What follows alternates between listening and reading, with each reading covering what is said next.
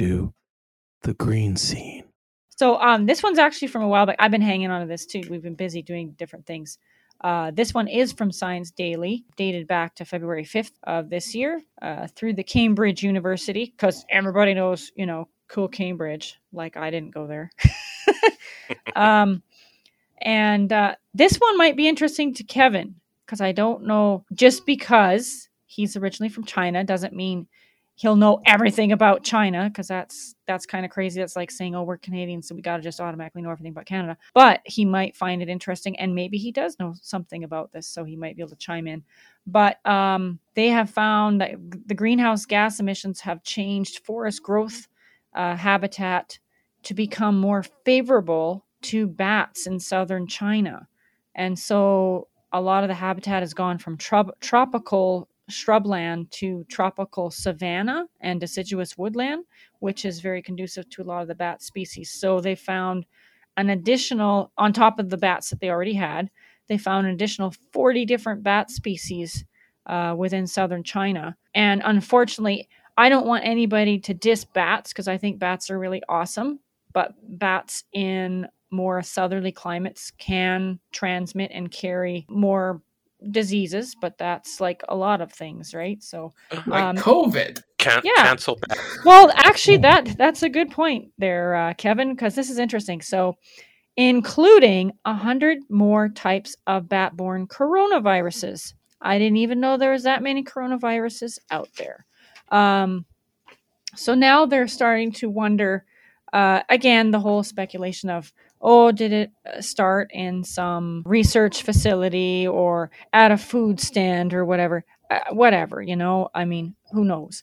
But the fact that the climate change is directing the bats to become more prevalent, and therefore, obviously, with higher numbers, there's going to be more uh, diseases and things carried by them. So the sheer sheer numbers increase is increasing the odds that there's going to be more corona type viruses and other ones, um, which then, if they're contacting other species like humans, there's more of an incidence of the possibility of, of jumping species as well, um, and introducing new pathogens to an area that didn't have them before, and maybe that indigenous uh, group of you know whether it's humans or animals or plants uh, are not equipped to deal with the the new pathogens that are coming in. So I just thought that was uh, interesting. So so what you're saying is we should cool the area. No, well, see that's the funny thing is uh, some of this sounds like it's at some of the places are becoming a little more arid as opposed to the tropical uh, that they were, and and that's what the bats seem to like, but. Um, it just shows that it's not really global warming or you know it's it's this climatic shift is what it is so i mean you see places where it was warm now it's cold other places it was cold now it's warm other places it was wet now it's dry basically it just seems to be whatever your area was it's gradually going to the opposite almost, or sometimes more extreme, like in Alberta, where you get everything within the course of a week. But yeah, it's just those extreme shifts again, which are causing all it's all these little things that are adding up, right? So everybody that's thinking, oh, this whole climatic change thing, it's not a big deal, and it's, you know, everybody's blowing it out of proportion. Well, there's so many little things and everything's so connected. It is making a big difference. Like it's think of dropping a pebble in a pool and then it just radiates out from there. So there's things happening all over the place that you didn't even think were related. So I just thought that was a, uh, an interesting one. Um, I don't know if you guys have anything to say about it or not. Um, no. wow, that was a big hesitation.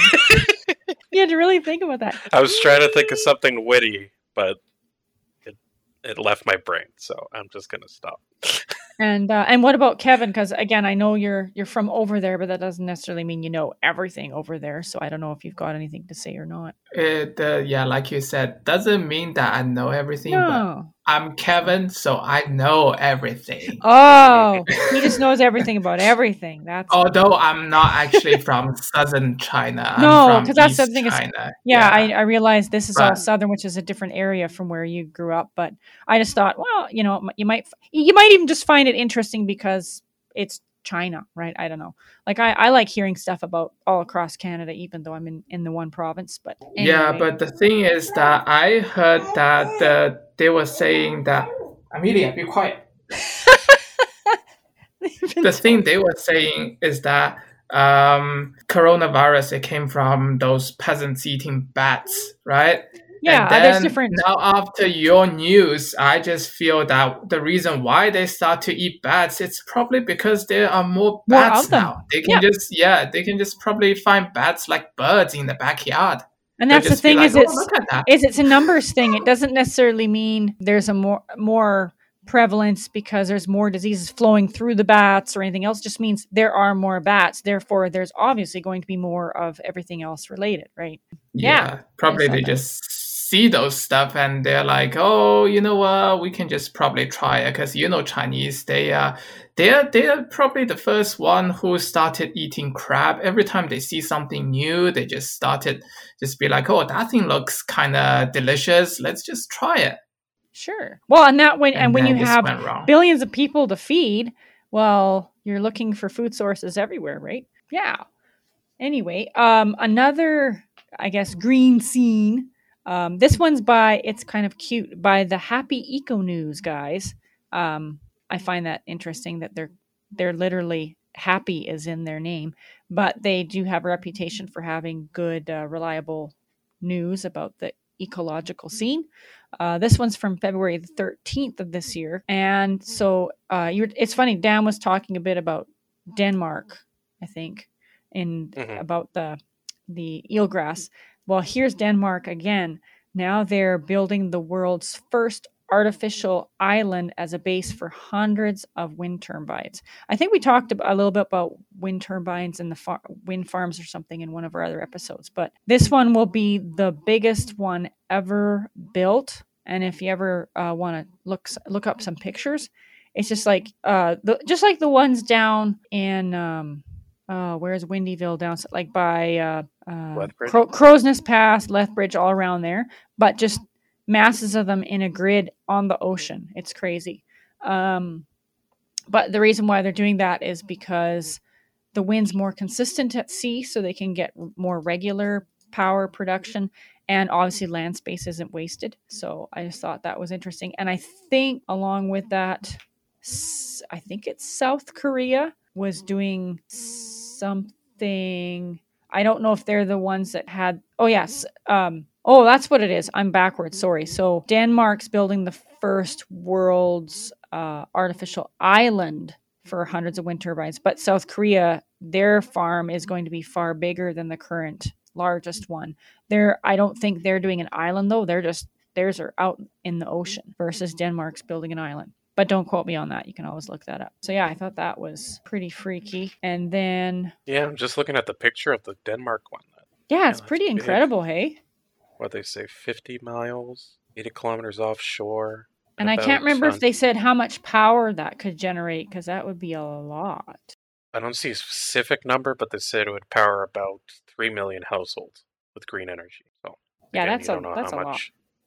what the average is, but yeah, I mean, just having yeah something like that where you're not producing any greenhouse gases or very little, and yeah, you're able to provide that much energy to a population. Pretty good. Now, the interesting thing would be seeing what the effects are for building this artificial structure in the middle of the ocean with Well, that's of the next thing, right? Like they're What's it's like I don't know if they did all the research beforehand and made sure they planted it in an area where it's just sand and nothing much there. Yeah, so it'll be interesting to see if there are, any negative or positive effects over the next however many years as they're running this. But yeah, Yeah, at 'cause, least- I mean, you run into those issues when wind turbines are above ground with uh, how is it affecting kind of the area around it? Because you think, Mhm. yeah, I mean, it's just collecting wind and converting that wind to, uh, to energy that we can use, but kind of all the ecosystems and organisms that are around there, how's it affecting it? And people have talked about how, yeah, like sometimes it's not great for uh, birds if they're kind of hanging around there. That's kind of their local area, but yeah, yeah, it'll be interesting to see uh, any follow up as to what the effects are for on an ocean level, kind of looking Yeah. underground. yeah. Because above ground, I can't see it being too much of an issue. Well, it might it Um, might reduce the seagulls. That might be a good thing. So, Yeah, eight- eighty kilometers offshore, though. I don't. I, I don't think you have to worry too much about many things above it's hard ground. to say. Yeah, but yeah, it'll be it'll be interesting. But we always try to look at all the all the different sides to see how things might might go, and we speculate a lot. Mhm. So, um, but yeah, and then another one in the Happy Eco News uh, from February 23rd of this year. Um, have you guys heard about the the EVs, uh, autonomous short haul delivery vehicles? That they've been talking about how, oh yeah, they're coming, they're coming, or whatever. Well, I guess now a company called Gatik, G A T I K, they're going to begin operations using these at WalMarts in New Orleans and they're going to be using converted Ford Transit 350 HDs. So we'll we'll be we'll see what happens down there, and if it's all good, then then then they can come up here. but I don't know because So I sorry, they're working with Walmart and who else? uh, Gatik is the company that's doing the conversions of the vehicles, and they'll be providing operations out of out of the WalMarts, and then WalMarts has agreed to try using them. So it'll be interesting. It'll there'll be uh, EVs and there'll be autonomous, so self-driving electric vehicles. Apparently, they have a range of 190 kilometers, which is pretty darn good as far as I can tell for a uh, electric vehicle, and they can get fully charged in less than 90 minutes. So um, I know the first prototypes is like, oh well, that's great. Now that we ran you dry in half an hour, and then now it's going to take all day to charge you. So it's it it didn't really make sense for anything other than little tiny trips in town. Yeah, that's always my hesitation with uh, electric vehicles. It's like, yeah, no, I'd like to tran like you know, kind of switch over to something like that, but a having the infrastructure, especially here in Alberta, to be able to charge it easily enough if you're on a road trip or something. Uh, but b um, the range of it too, because yeah, I think I was looking at the new Toyota one that they're coming out with that uh, or is out already. Uh, that has like a range, I think, of like 70 kilometers. And again, that's kind of like a, it's not just electric, it's kind of a mix, but just on the electric yeah.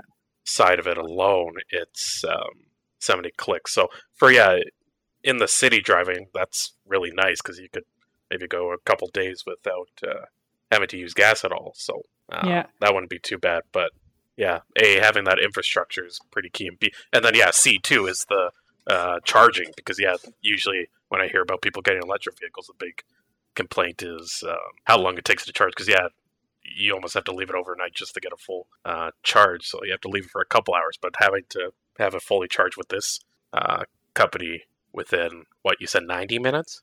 Yeah, less than 90 minutes. So that's yeah, like that's that's pretty good. So half. that's a that's a pretty efficient uh, uh, charge there. One more thing is that how well it's going to hold the charge when it's minus 40 outside. Think about you going to work, Mhm. park it outside for like eight hours. When you come out, it doesn't start. mm-hmm. Because yeah, it's not as big an issue when you're in Louisiana or kind of further. Well, that's south, the thing. but- This is all southern climate, so we'll see what happens there, and then can they transfer that to our northern climate needs, right? But uh, that, and uh, I don't know. I still have a, the autonomous thing. Um, I think it is a good start to do it with uh, public service vehicles, like you know the busing, the taxi, the delivery stuff. But I get worried when it gets into private people's hands because then, autonomous or not, I just feel like there's more opportunity for mistakes. but if it's Mhm. if it's Oh, a regular remember the classic 04 movie or whenever it came out, Yeah. uh, iRobot with Will Smith? Yeah, yeah. Well, no, it's just like if it's a regular route that you're going on, that's one thing because it's it's just going back and forth doing the same thing. But if it's something that's changing all the time, then I just think there's going to be more opportunity for something to mess up, and God forbid there's more accidents and stuff. But we will see. We'll just sit here Uh, and see. yeah, I mean, you, you look at all the Tesla stuff when they were doing all the test driving and some of the stories that came out of that of, Mm-hmm. well, some people just kind of assuming, well, it's autonomous, so I don't have to pay attention at all. But it's like uh, the technology's not at that point where uh, you can just kind of do whatever you want in the car and not really think about uh, the driving. You, you kind of a little have a little bit of ease of not having to constantly be, you know, checking all the different gauges and making sure everything's running smoothly. But uh, you still have to do a little bit of that. You can't just be, I'm going to read a book and not pay attention at all. because Yeah. there have been some crashes there, people not fully paying attention. So. and I realize humans. And I still wouldn't trust it though, even even if the No. technology gets really good. I still I couldn't sleep in one. I could. I couldn't. I just couldn't. I'd be like, eh, I want to be in control. I want to be in control. And I realize humans make a lot of errors too. But I just, Yeah. I know, knowing that I've got control over my own screw ups would be But I don't know. We'll see how things go. Maybe I will. I will gradually change my mind. But um, but yeah, if they could get to the point where at least delivery vehicles and buses and taxis could do that, I think that makes sense because that gets to be a monotonous drive back and forth for humans, and then that is an opportunity for more her- errors there if you're a little bit tired and doing the same monotonous driving all the time, right? So, but Mhm. uh, but yeah, we'll see. But yeah, so that that is it for the for the green scene stuff for me today. This concludes another episode of Regenerative Landscapes. Please leave a comment, subscribe. For more information, go to fescue.ca and mmgardens.ca.